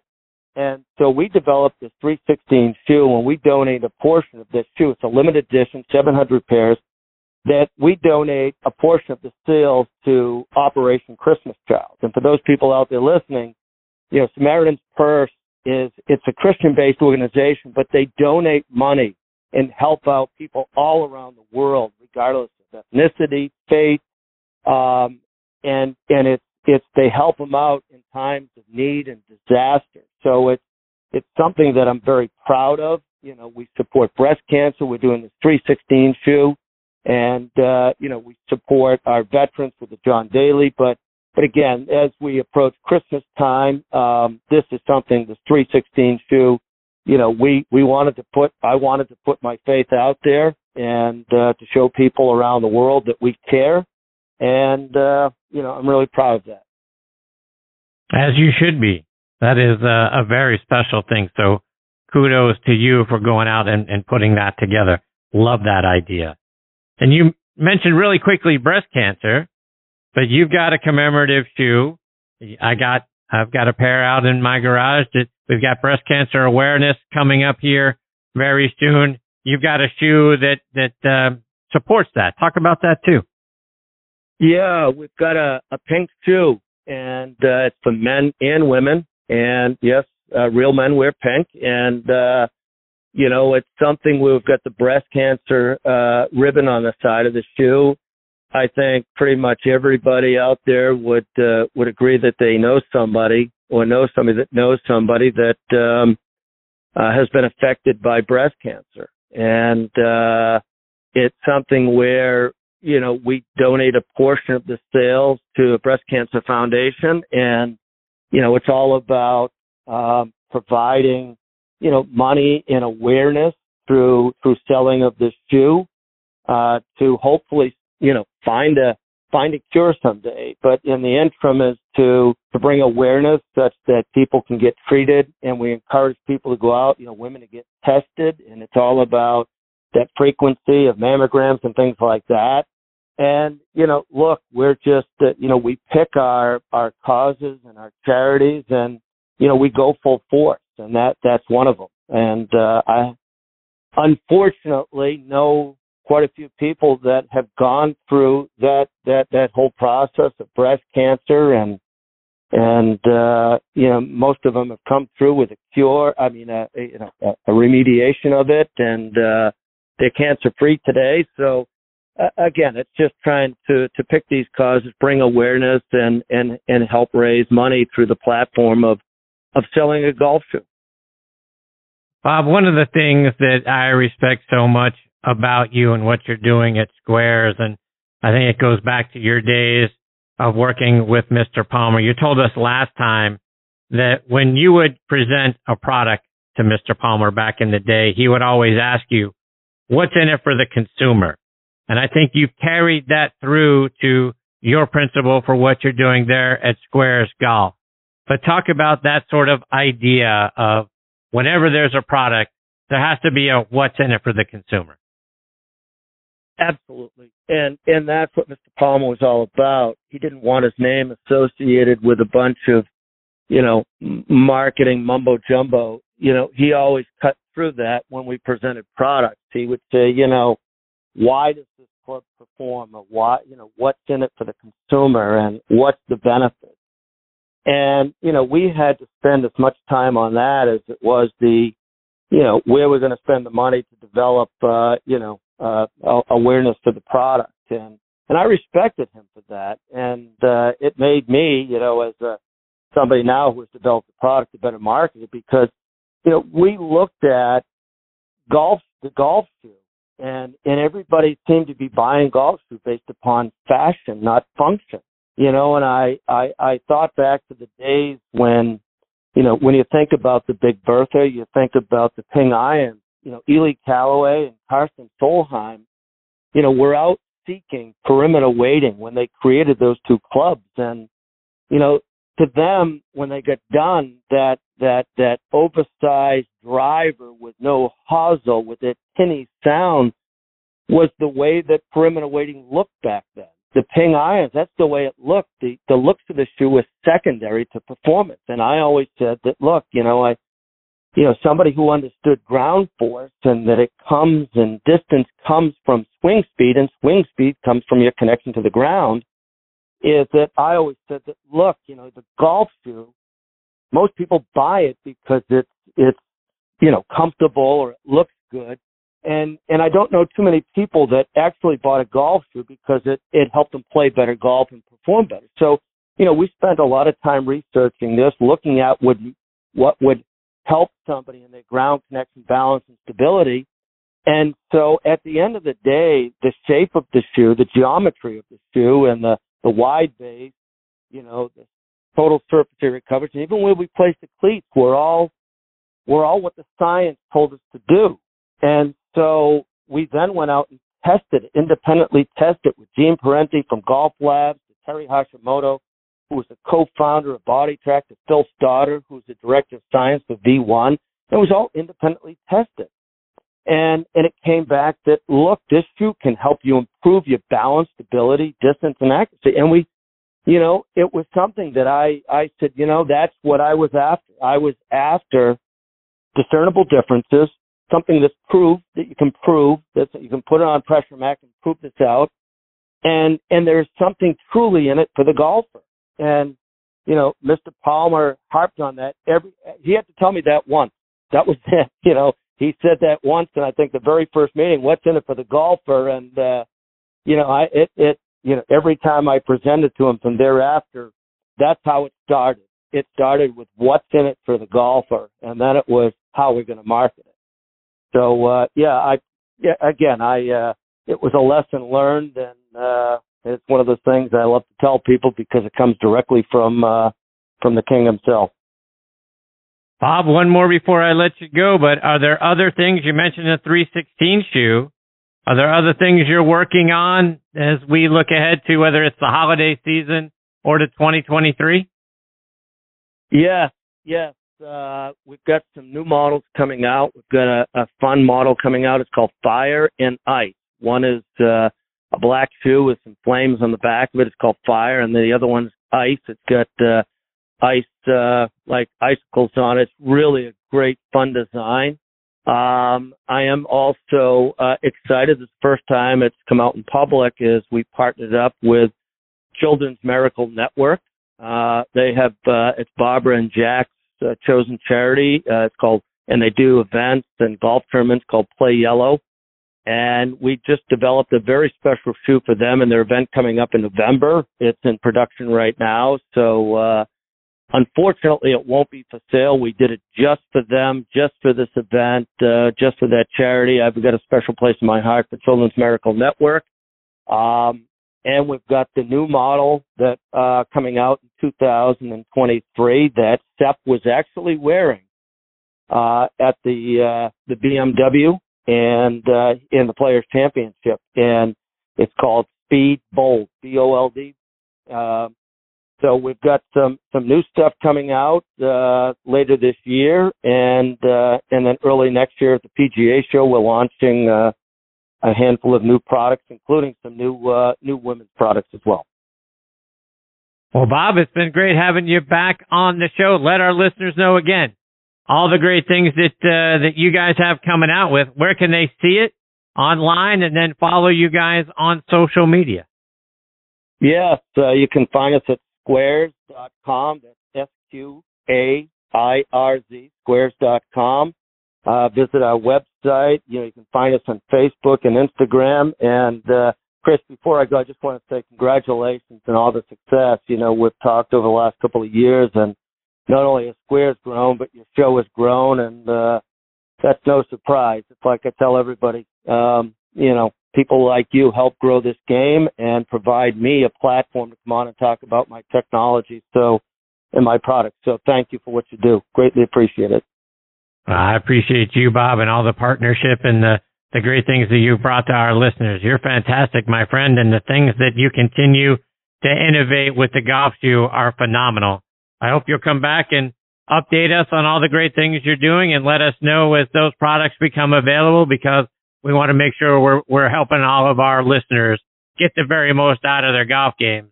And as you said, switching to the right shoe is a major part in getting everything we can out of our swing. Chris, thank you again. Really appreciate it. Take care, Bob. All the best to you and your family, my friend. We'll catch up soon. Take care. You.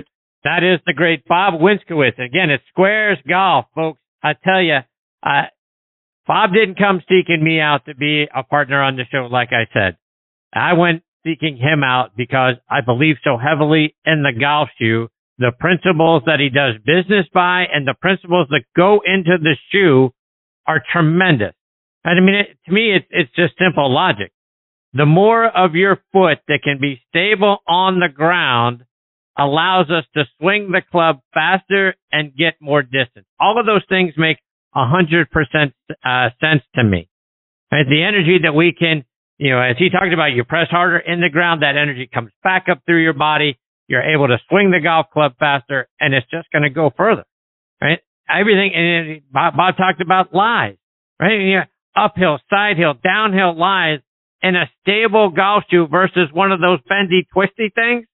It's just going to make you, eh, your accuracy so much better. So folks, go out there and take a look at it. SQAIRZ Golf, S-Q-A-I-R-Z, squaresgolf.com. Go out there and take a look and see what these shoes can do for you. They're comfortable. It's not just you're get, you're not getting, you know, some really hard shoe that, that you know, is going to you know, make your foot uncomfortable just to give, give you the, you know, the things that, that we're, we're promoting here. Uh, the, the shoes are comfortable. They look great and they're going to make your game better. I mean, folks, you're out there spending hundreds of dollars on a shoe that's going to make your, your golf ball go way offline. Spend the money, get a better golf shoe, make your game better, and then you're going to also, like I said, you're going to feel better, you're going to, you're going to look better, and you're going to play better, right? What's better than that? And you're going to come off, you're going to come off the 18th green with a smile on your face because you just saved yourself a whole bunch of strokes. I, I can't, I can't thank Bob enough. I can't praise SQAIRZ Golf enough it's the right shoe for all of us. All right, folks, it is time for me to put a bow on this episode of Next on the Tee. My sincere thanks go out to Charlie Rymer, Chris Carter, Liberty DeVitto, and Bob Winskowicz for joining me tonight. Scheduled to join me next week are our resident director of instruction, Tom Patri, will be back just like he is every other week. Former tour player and radio host, Mark Lye, will make his next on the tee debut, as will Jonathan Shusky, who was a U.S. Army medic, college golfer, and a part of Barstool Sports. And also making his first appearance on the show will be Tony Ruggiero, host of the Tour Coach podcast and author of Lessons from the Legends. So, folks, it's going to be a great show. I hope you'll come back and be a part of it with us. You can listen to this show as a podcast on just about every major podcast app out there. We're on Apple Podcast, Spotify, Stitcher, Acast, Google Podcast, Audio Boom, Player.fm, Podbean. Folks, if you've got a favorite podcasting app, we're probably on that one too. Just type in Next on the Tee in the search bar. You'll probably find us on there as well. Please check out our website, nextonthetee.net, to see what our upcoming guest schedule looks like. Plus, we give you links to recent episodes and individual guest segments. So whether you've got 20 minutes or two hours, We've got great content on there for you for free. Folks, thank you again for choosing to listen to this show tonight. I know there are a lot of great golf podcasts out there for you to choose from. I am very thankful that you continue to make Next on the Tee one of them. Until next week, hit 'em straight, my friends.